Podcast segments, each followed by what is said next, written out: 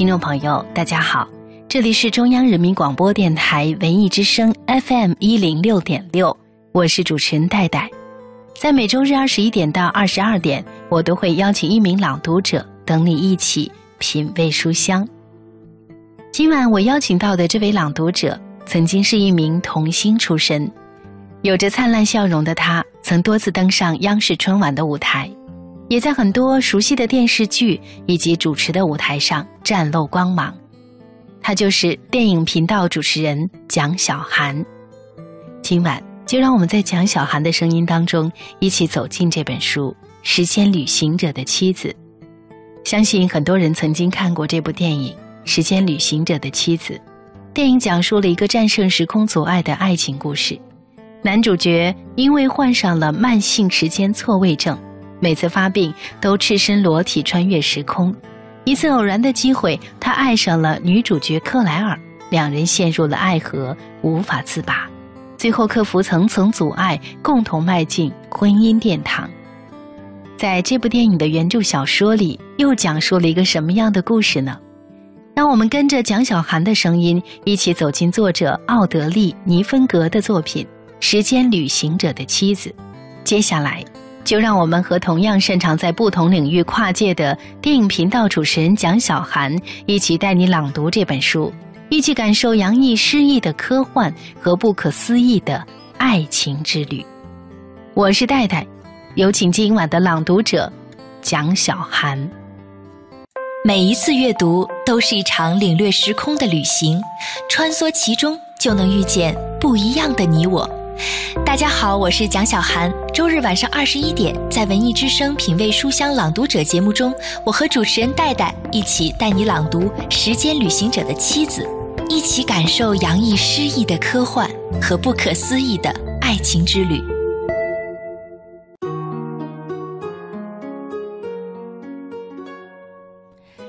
大家好，我是今晚的朗读者，电影频道主持人蒋小涵。虽然我周围的一切都是大理石，可是这个阴冷的图书馆闻上去怎么有股地毯吸尘器的味道？我在访客登记簿上签下克莱尔·阿布希尔，一九九一年十月二十六日十一点十五分于特藏书库的字样。我从来没有来过这个纽贝雷图书馆，现在我穿过这条幽暗、略有些阴森的入口过道。一下子兴奋起来，仿佛刚刚梦醒在圣诞节的早晨。整个图书馆就像只装满美丽书籍的大礼盒。电梯缓缓上升，不是很亮，几乎没有声响。到了三楼，我填写了阅读卡申请表，然后走到楼上的特藏书库里。我的皮靴后跟在木质地板上啪嗒作响。房间里。安静、拥挤，满是坚固沉重的大书桌，桌上是成堆的书，桌边围坐着读书的人们。高耸的窗子透进芝加哥秋天早晨明亮的阳光。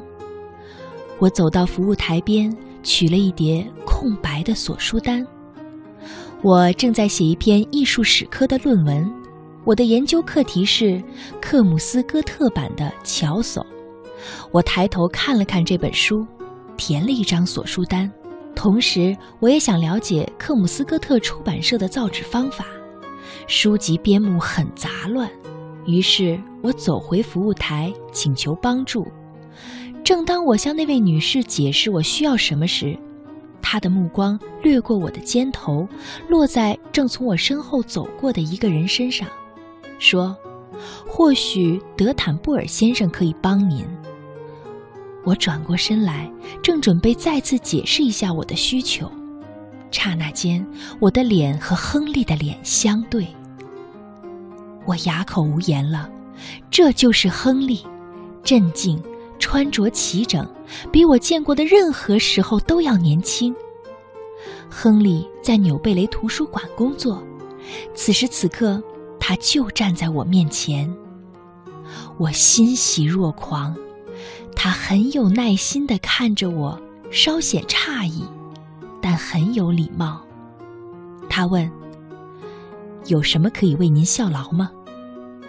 亨利，我只能压抑着抱住他的冲动。很显然，他这辈子从未见过我。我们见过面吗？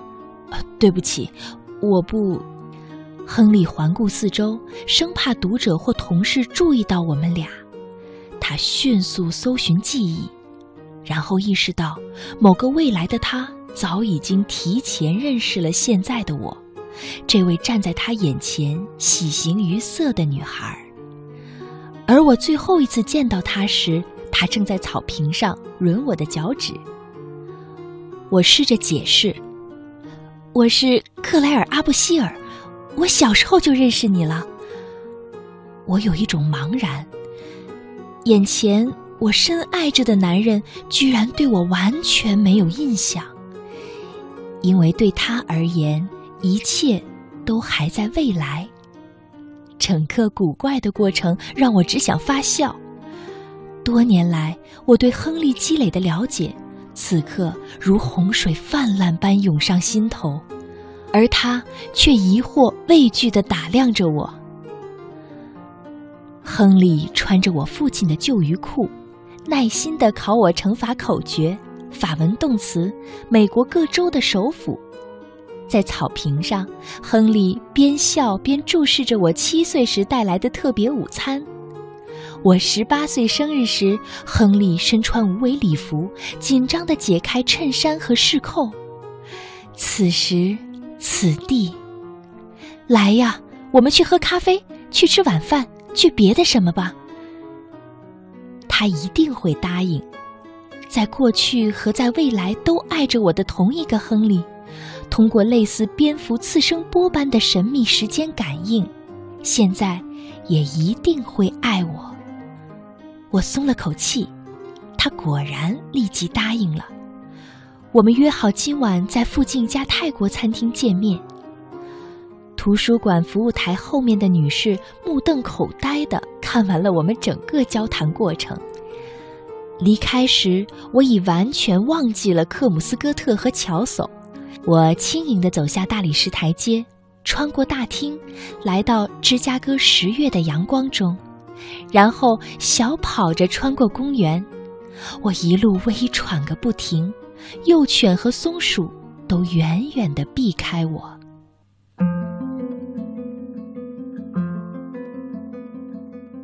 听众朋友，刚才您听到的是蒋小涵为你朗读的《时间旅行者的妻子》的片段。欢迎您的继续收听。我抓起钱包和钥匙，锁上大门上的三十七把锁，挤进摇晃狭窄的电梯，在前门的小店里给克莱尔捎上一束玫瑰，连续走过两个街区，赶往约好的饭店。虽然行走速度远远破了记录。可我还是迟了五分钟。克莱尔早已坐在情侣包厢，一看见我便如释重负了。他朝我招手的样子，好像正在节日游行。你好，我招呼他。克莱尔穿着一袭酒红色的天鹅绒裙子，搭配珍珠项链，就像是约翰克莱姆手法表现出来的波迪切利的维纳斯。灰色的明眸，翘挺的鼻梁，像日本艺妓一样精巧的嘴唇，长长的棕红色秀发遮掩住她的香肩，一直垂落到后背。脸色有些许的苍白，在烛光的映衬下，还有几分像是蜡素的。我把玫瑰递给他，送给你的，谢谢。克莱尔欣喜若狂地说：“他看了看我，见我正困惑，解释道：‘你以前从来没有给我送过花儿。’我滑进包厢里，坐在他的对面。我神魂颠倒了。这个姑娘认识我，而且还不只是与我在未来某个时刻短暂相遇的人。女侍者前来呈上菜单。”告诉我，什么？所有的一切。我说：“你知道我不认识你的原因吗？我真的很抱歉。”哦不，你现在是不应该认识我的。我想说的是，我知道为什么会是这样。克莱尔低下声音，因为对你而言，一切都还没有发生，而对我来说，嗯，我已经认识你很久了。多久呢？大约有十四年了。我第一次见到你的时候。才六岁。天哪，我们常常见面吗？还是仅仅见过几次呢？上次我见到你时，你让我记得在下次见面吃饭时给你这个。克莱尔拿出一本淡蓝色的儿童日记本。喏，这儿，他递给我。你可以自己留着。我翻到一片用剪报做的书签，这一页的右上角蹲着两只小猎狗，里面是一长串日期，起始为一九七七年九月二十三日。我又翻过十六页印有小猎狗的纸，最后一笔是一九八九年五月二十四日。我仔细数了数。共有一百五十二个日期，是一个六岁小孩用蓝色圆珠笔一笔一画写下的大号花体字。你做的这串记录，所有这些日期准确吗？其实是你告诉我的。你说几年前你把这上面的日期都背了下来，所以我也不知道他们是从哪儿来的。这就像莫比乌斯带一样。不过，他们极其准确。有了他们，我就知道何时去草坪找你了。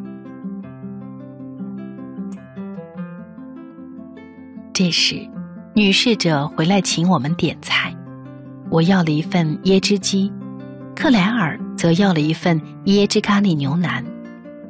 另一名侍者端来一壶茶，我接过来，给我们两人各倒了一杯。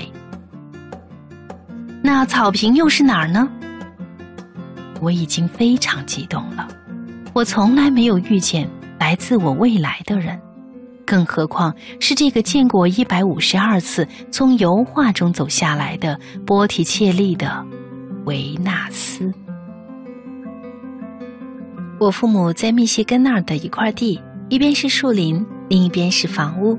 当时有块直径三米的空地，空地上有块很大的石头。如果你到那块空地上去，屋里没有人能看到你，因为整个地势是隆起的，中间却陷在下面。我常常在那儿一个人玩，总觉得没有人能知道我在哪。一年级时有一天，我从学校回家后，又去了那个空地，然后就看到了你，一丝不挂的，可能还在呕吐的我。事实上，当时你倒挺镇静的。我记得你那时就知道我的名字，我也记得你消失时候的情景，让人叹为观止。现在回头想想，很明显你曾经去过那个地方。我想你第一次去应该是在一九八一年，当时我十岁，你那会儿会不停的说“哦天哪”，还直直的看着我。当然了，你似乎因为裸体而无地自容。而我则认定，这个裸体老家伙是变了魔术，从未来世界里跑来向我要衣服的。克莱尔笑着说：“哦，还有吃的，这有什么好笑的呢？”对啊，那些日子我曾经做过一些相当古怪的食物送给你：花生酱、凤尾鱼三明治、乐事脆饼加甜菜鹅肝酱什么的。我当时准备这些食物，一呢是想看看你有什么不吃的。另一个原因也是想让你加深对我的魔幻厨艺的印象。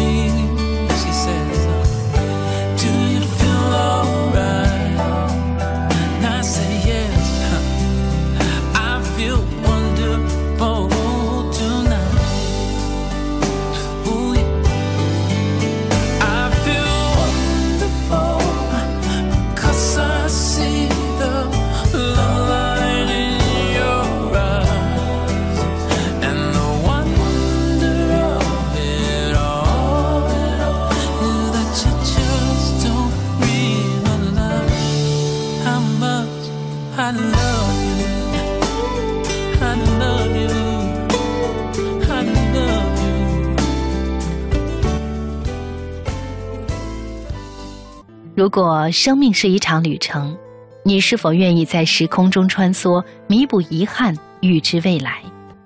这是一项听上去让人很向往的特异能力，却是亨利和克莱尔无法逃避的煎熬。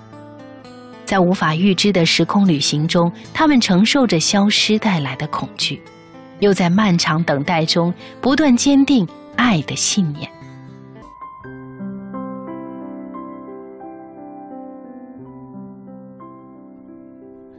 克莱尔笑了。我们做了很多事情，具体取决于我的年龄和天气。你帮我做功课，一起玩游戏，但大多数时间我们只是胡乱聊天。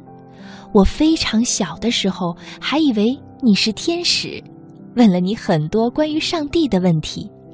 十几岁时，我尝试着让你爱上我，而你总是不肯，而我更加强了让你就范的决心。我曾担心你想在性的问题上误导我，不过某些方面你非常像我的父母。哦，那是好事。不过现在，请你不要把我当做你的爸爸。我们的目光相遇了，彼此会心一笑，好像都是权谋家。冬天是怎么样的？密西根的冬天非常冷吧？那时，我常把你偷偷带进我们家。我们的房子有个很大的地下室，有好多小间，其中一间是储藏室，墙的另一面就是火炉。我们称它为阅览室，因为所有过期没人看的图书和杂志都堆在那儿。有一次，你躲在里面的时候，我们遇到了大风雪，没人上学，也没人上班。家里没多少食物了，我到处找东西给你吃，当时都要急疯了。暴风雪来的时候，艾塔本该出去采购的，可他没有去。这样一来，整整三天，你都被困在里面看读者文摘，仅靠我留给你的沙丁鱼拌拉面维持生活。听上去真咸，我倒挺想早点吃的。这时菜上齐了。你学过烹饪吗？我想我不能算学过，除了给自己倒可乐之外，只要我在厨房动手，尼尔和埃塔总是紧张万分。自从搬到芝加哥，没人需要我做饭，我也就没有动力了。很多时候学业本来就很忙，所以我就在学校吃。克莱尔咽了一口他的咖喱，这个味道真好。尼尔和艾塔是谁？尼尔是我们家的厨师。克莱尔微微一笑，他融法国蓝带大厨师和底特律人于一身。如果他是茱莉亚·蔡尔德的话，你就知道阿丽莎·弗兰克林为什么这么胖了。艾塔是我们的女管家，样样在行，几乎就是我们的妈妈了。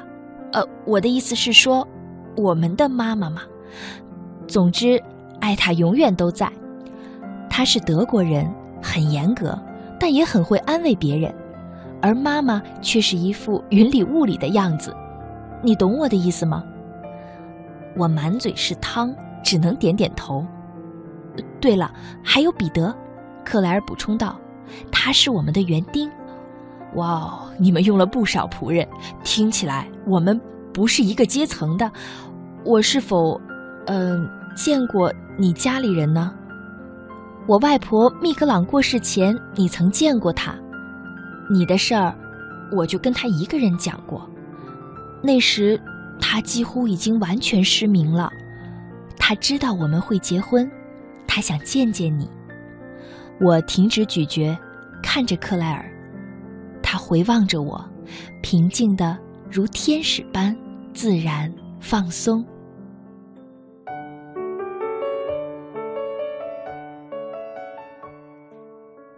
听众朋友，您正在收听到的是中央人民广播电台文艺之声 FM 一零六点六正在播出的《品味书香》周日版朗读者，我是戴戴。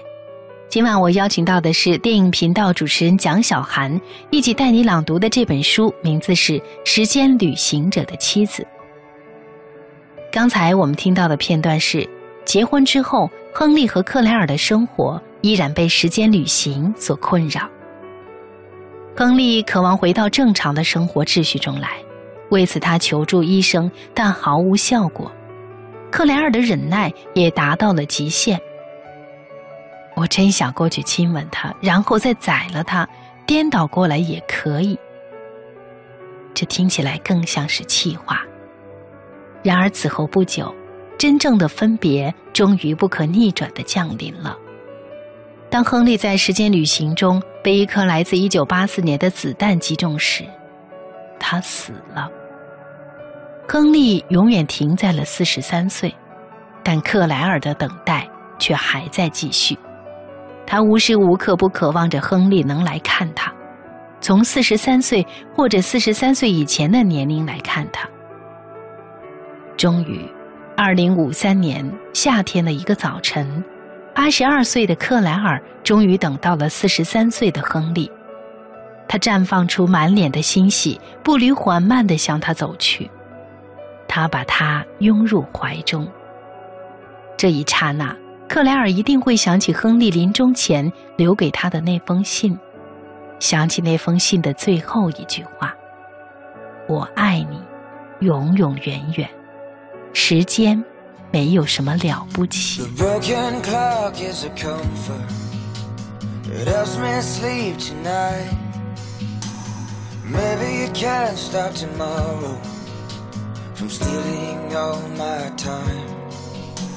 And I am here still waiting Though I still have my doubts I am damaged at best Like you've already figured out I'm falling apart.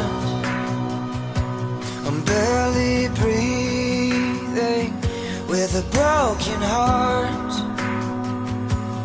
That's still beating in the pain. There is healing in your name. I find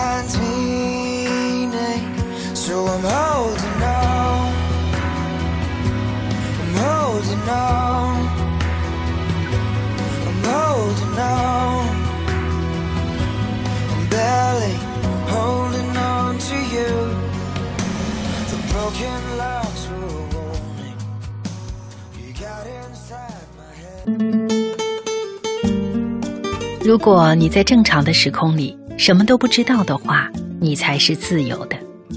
欢迎各位继续收听 FM 一零六点六中央人民广播电台文艺之声正在播出的《品味书香》周日特别版《朗读者》。今晚的朗读者是大家熟悉的电影频道主持人蒋小涵。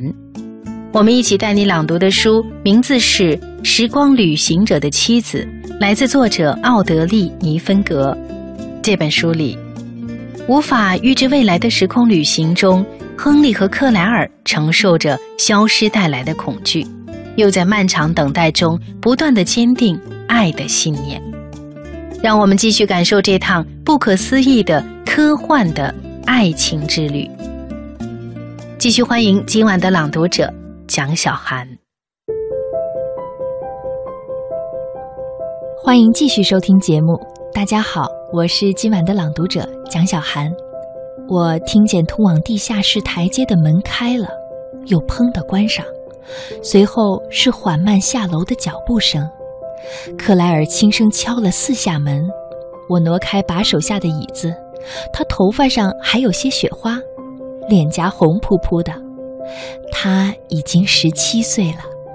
克莱尔张开双臂冲过来，激动地抱紧我。圣诞快乐，亨利！他说：“你能来这里太棒了。”我亲了亲他的脸颊，他的欢乐和活力驱散了低落的情绪。不过，那种伤感和失落并没走远。我把手指伸进他的发间，抽出时沾上了一些雪花。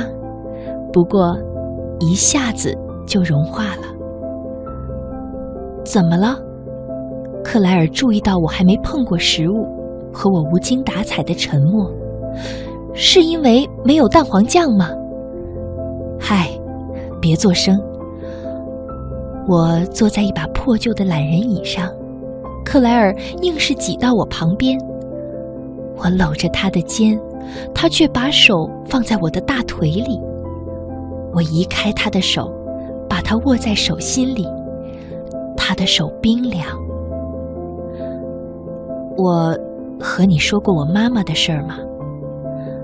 没有。克莱尔一下子没有。克莱尔一下子全神贯注起来，他总是渴望了解任何和我家庭有关的事情。随着日期表上的日子越来越少，我们不久。就要进入那段两年不见的时间了。克莱尔暗自确信，只要我透露一点点细节，他就一定能在现实中找到我。当然，他做不到，因为我不愿意说，而他也无从寻找。我们每人吃了一块曲奇饼。嗯，很久以前，我的妈妈。当然还有爸爸，他们深深的相爱。后来有了我，我们非常非常快乐。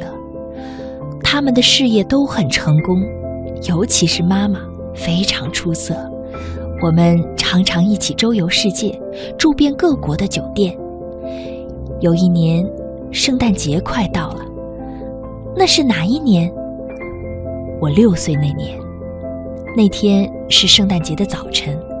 爸爸在维也纳，因为不久我们就要搬过去，所以他先帮我们找房子。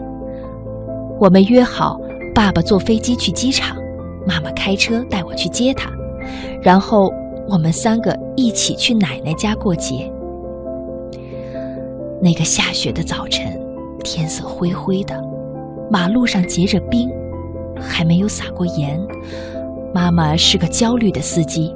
她痛恨高速路，痛恨开车去机场，除非有很正当的理由，否则他是不会这么做的。我们起得很早，他把东西装进车里，我身上是冬外套、针织绒线帽、皮靴、牛仔裤、羊毛衫、棉衣，有点紧的羊毛袜，还戴了一副手套。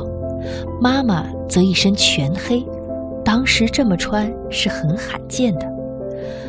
克莱尔直接就着纸盒喝了些牛奶，纸盒口留下一个肉桂色的唇印。是什么样的汽车？是辆六二款的白色福特菲尔兰。那是种什么样的车呢？仔细看的话，外形像台坦克，而且有尾翼。我父母都很喜欢那辆车，曾给他们带去很多回忆。总之。我们上了车，我坐在前排，也都系上了安全带。我们出发了。天气真是糟糕透顶，外面几乎什么都看不见。那辆车的除霜功能也不是很灵。我们终于穿过住宅街区的迷宫，上了高速路。那时已经过了高峰段，可是因为天气和圣诞节，交通依旧是一团糟。我们移动的速度大概只有每小时二十五到三十公里。妈妈把车开在右车道，也许是她看不太清楚路面状况，就不想换车道了。另外，我们去机场的这段高速路程也不是很长。我们跟在一辆卡车后面，正后方，车距足够大了。经过某一上口时，一辆小车，一辆红色雪佛兰跟在我们后面。开那辆车的是个牙医。早上十点半，他有些微醉，上来的时候过快了些，因为地面结了冰，他还没来得及刹车，便一下子撞到了我们。如果是正常天气，他的车肯定会被撞烂，而我们那辆坚固无比的福特只会在后保险杠上留下一个弯弯的印记，并无大碍。可是天气恶劣，路面湿滑，所以科尔维特撞上来的动力把我们的车加速前推，而整个交通却在缓慢的减速中。我们前面的卡车几乎停止了运动。妈妈一遍遍的踩刹车，可丝毫没有作用。我们还算是缓缓撞上卡车的，起码在我看来是那样的，而实际车速却是每小时六十五公里。那是辆敞篷卡车，装满了废铜烂铁。我们撞到它时，一大片钢板从卡车后面飞下来，穿过我们的挡风玻璃，把妈妈的头削去了。克莱尔紧闭双眼。哦，不是真的，但你也在那儿呢。你太矮了。不，不是的，那块钢板紧紧陷进了我的座位，陷进了应该是我的额头的地方。钢板刚一碰到我的额头时，留下了这块伤疤。我给克莱尔看，他割烂了我的帽子。警察怎么也想不明白，我所有的衣服都在车里、座位上、地板上。可是我却赤身裸体的站在道路一旁。你时间旅行了？是的，我确实时间旅行了。我们静默了一会儿。这只是我第二次时间旅行，我一点也不知道发生了什么。我看着我们的车子撞上那辆卡车，下一秒我就在医院了。事实上，我一点也没有受伤，只是受了惊吓。怎么？你为什么会时间旅行？压力，完全的恐惧。我想我的身体玩了它唯一会玩的把戏。克莱尔转过脸看着我，忧伤而激动地说：“那么，是的，妈妈死了，而我没有。”福特的车头缩成一团，方向盘的驾驶杆穿过妈妈的胸口。挡风玻璃早就没了，他的头飞了出去，飞到卡车后面。还有多的令人难以置信的血。那辆车的那个家伙倒是毫发未伤。卡车司机走下来，看看是什么撞了他的车。他看到的妈妈，当场晕厥倒地。后面一个轿车司机本来是手忙脚乱的。根本就没有看到他，结果从他身上碾了过去，压断了他的双腿。与此同时，我不在事故现场足足十分四十七秒。我不记得我去过那儿，仿佛只是一两秒的间隙。交通全面瘫痪，救护车从三面赶来，半个小时后才到达现场。医生们只能徒步奔跑。我从肩膀开始现身。当时唯一看到我的是个小女孩，她坐在一辆雪佛兰商务车的后排座上，她的嘴巴张得很大，一直一直盯着我。可是亨利，你那时你说你不记得当时的情况，你怎么能够知道的这么详细？十分四十七秒，不多不少。我沉默了一会儿。想找一个最佳的解释方式。你学过引力对吗？某件物体越大，它就有越多的物质，也就能产生越强的引力，它能吸引比它小的物体，然后小物体就绕着它不停的转，对吗？对。我妈妈的死，那是最重大的，任何事情都围着她转呀转。我时常梦到她，我也时间旅行去过那里，一次又一次。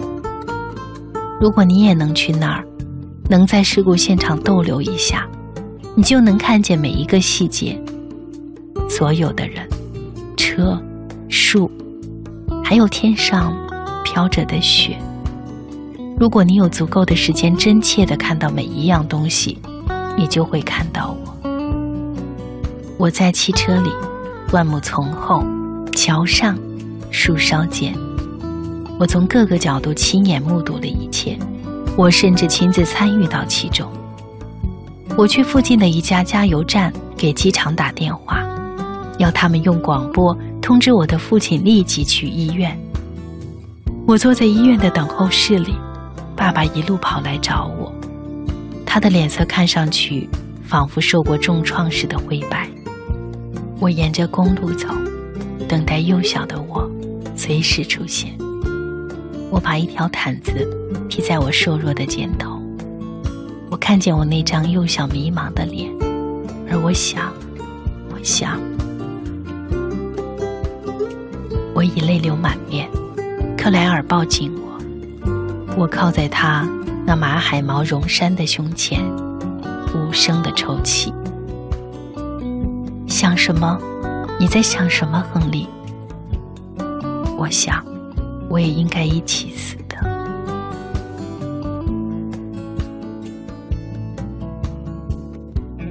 我们相拥着，我逐渐控制住自己。克莱尔的衣服被我弄得一塌糊涂，他去了洗衣房。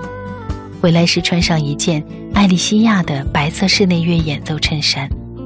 艾丽西亚只有十四岁，可已经长得比克莱尔高大了。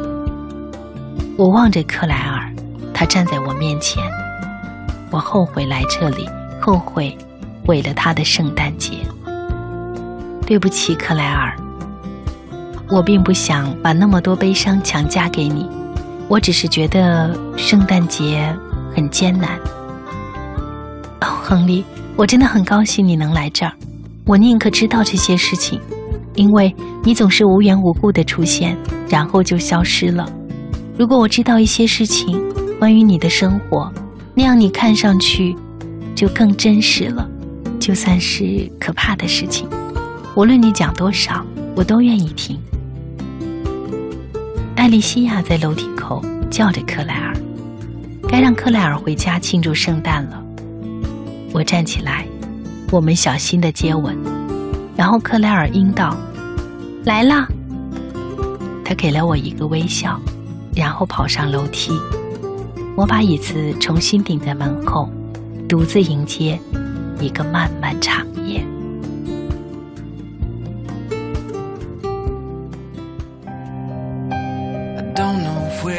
I'm at. I'm standing at the back, and I'm tired of waiting.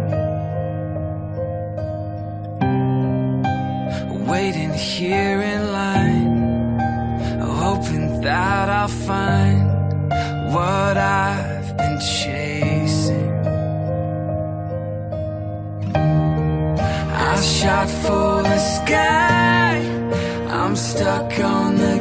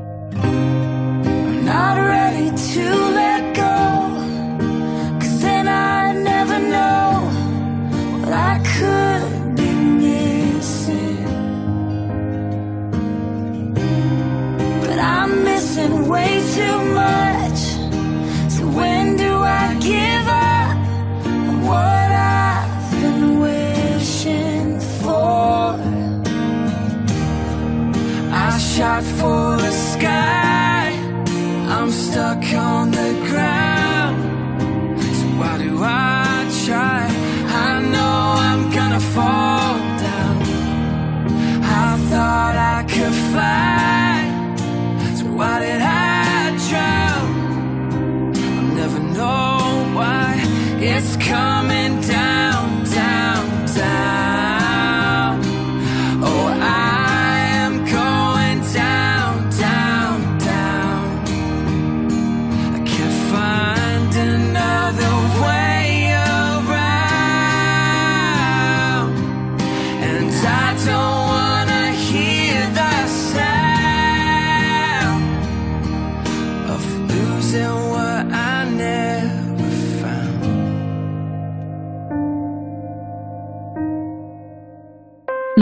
阅读都是一场领略时空的旅行，穿梭其中就能遇见不一样的你我。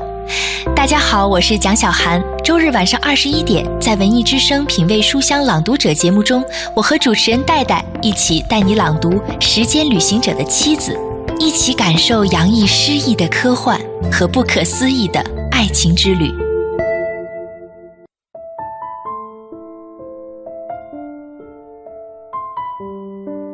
听众朋友，您刚才听到的是《时间旅行者的妻子》的小说片段。我是主持人戴戴，欢迎您的继续收听。因为那些不由自主的消失，亨利会亲眼目睹自己一遍遍遭遇的那些过往，重复品味那些快乐、悲伤和痛苦。他在六岁就失去了母亲，后来回到过去。亲眼目击母亲车祸罹难的惨状后，原本富有浪漫色彩的遥远想象，瞬间就变成了无法释怀的梦魇。他在看到了高梅兹对克莱尔的不轨，亲眼目睹前女友英格里德的开枪自杀，却无力做出任何改变。他在进出过去与未来的自由中，最大限度地见识着自己的不自由。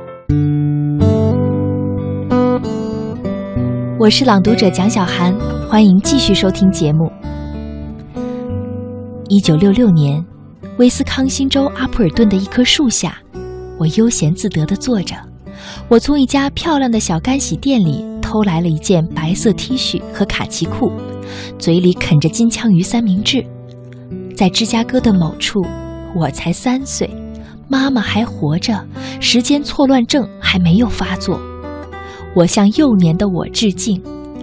一想到自己的幼年，我便联想到克莱尔，联想到我们为了能怀上一个孩子而做的努力。我也很迫切想赶快给他一个宝宝。看着克莱尔像瓜果一样的成熟，像丰饶女神德莫特尔一样容光焕发。但是我想要的是一个正常的孩子，他能做其他一切正常孩子能做的事情。吮吸、抓握、拉屎、睡觉、大笑、翻滚、坐直、走路、咿呀。我想看看爸爸笨手笨脚地摇晃孙子的模样。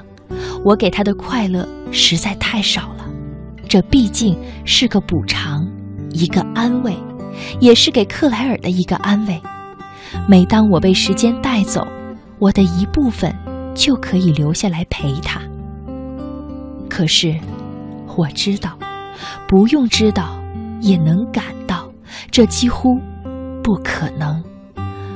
我知道，我的孩子很可能也是个会随时消失的人，一个会魔幻般失去踪影的宝宝，仿佛在童话里蒸发一样。就算依仗自己最旺盛的欲望，在克莱尔身上喘息吸气，祈祷性的奇迹能赐给我们一个孩子，我身体里的另一个声音同样也会强烈的祷告：千万别怀上。我想起猴子的手掌，那是雅各布于一九零二年写成的一部短篇小说，故事中某只死猴子的手掌是个具有灵力的法宝。可以帮助拥有它的人实现三个愿望，不过伴随着三个愿望到来的却是无比沉重的代价。在雅各布的小说中，怀特一家人的第一个愿望是财富，不过其代价却是他们的儿子痛苦的死亡。于是，第二个愿望是试图纠正第一个愿望，而当第二个企图纠正的愿望发出后，付出的代价居然比第一次更加沉重。于是，又有了第三个愿望。到了最后，仅仅实现了第一个愿望，而其他两个愿望相互对冲，只是抵消发愿者的恐惧而已。三个愿望。他们相继而来，却可怕万分。我们的愿望是否也如此矛盾重重呢？我是个懦夫，应该有一个更好的男人，让克莱尔靠在他的肩头，对他说：“亲爱的，这完全是个错误，让我们接受事实，继续快乐的生活吧。”可我也知道，克莱尔永远不会认命。他会永远悲伤，所以我盼望违心背理的盼望。我们听过的爱情故事太多了，他们或浪漫到引人向往，或真实到如生活那般琐碎，让人厌倦。但在这本书里，时间旅行者的妻子实在值得被我们倾听。他告诉我们。真爱永远不会让你我在等待中变得可怜卑微，只会让我们的心更加温柔坚定。只要你在那里，真爱就会降临。我是朗读者蒋小涵，谢谢你今晚的收听。谢谢今晚的朗读者蒋小涵，也谢谢各位的收听。节目之外，您可以通过微信公众平台“带你朗读”和我交流沟通。带是不可取代的带，我是戴戴。下周同一时间，我们再见。